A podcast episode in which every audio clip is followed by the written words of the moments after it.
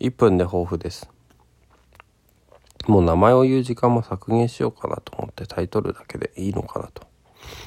でまあエピソードのタイトルは喋ってから考えてるんですよね。だからえー、1分で抱負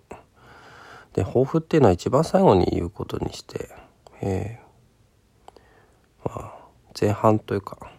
大部分は日記的な形にしようかと思っている。で気が付いたのはこの1分という形式だったら家で朝起きた時サクッと撮れるなと思ってあのちょっと別室に行って前はね別室に行って思考のハンマー投げラジオ10分くらい撮ったりしてたんですけどもそれがなかなか、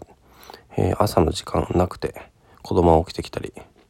家事があったりとかできなかったんでまあ1分だったら逆にできるんじゃないかということでこの時間寝起きの、えー、抱負をやっていこうかなと思います。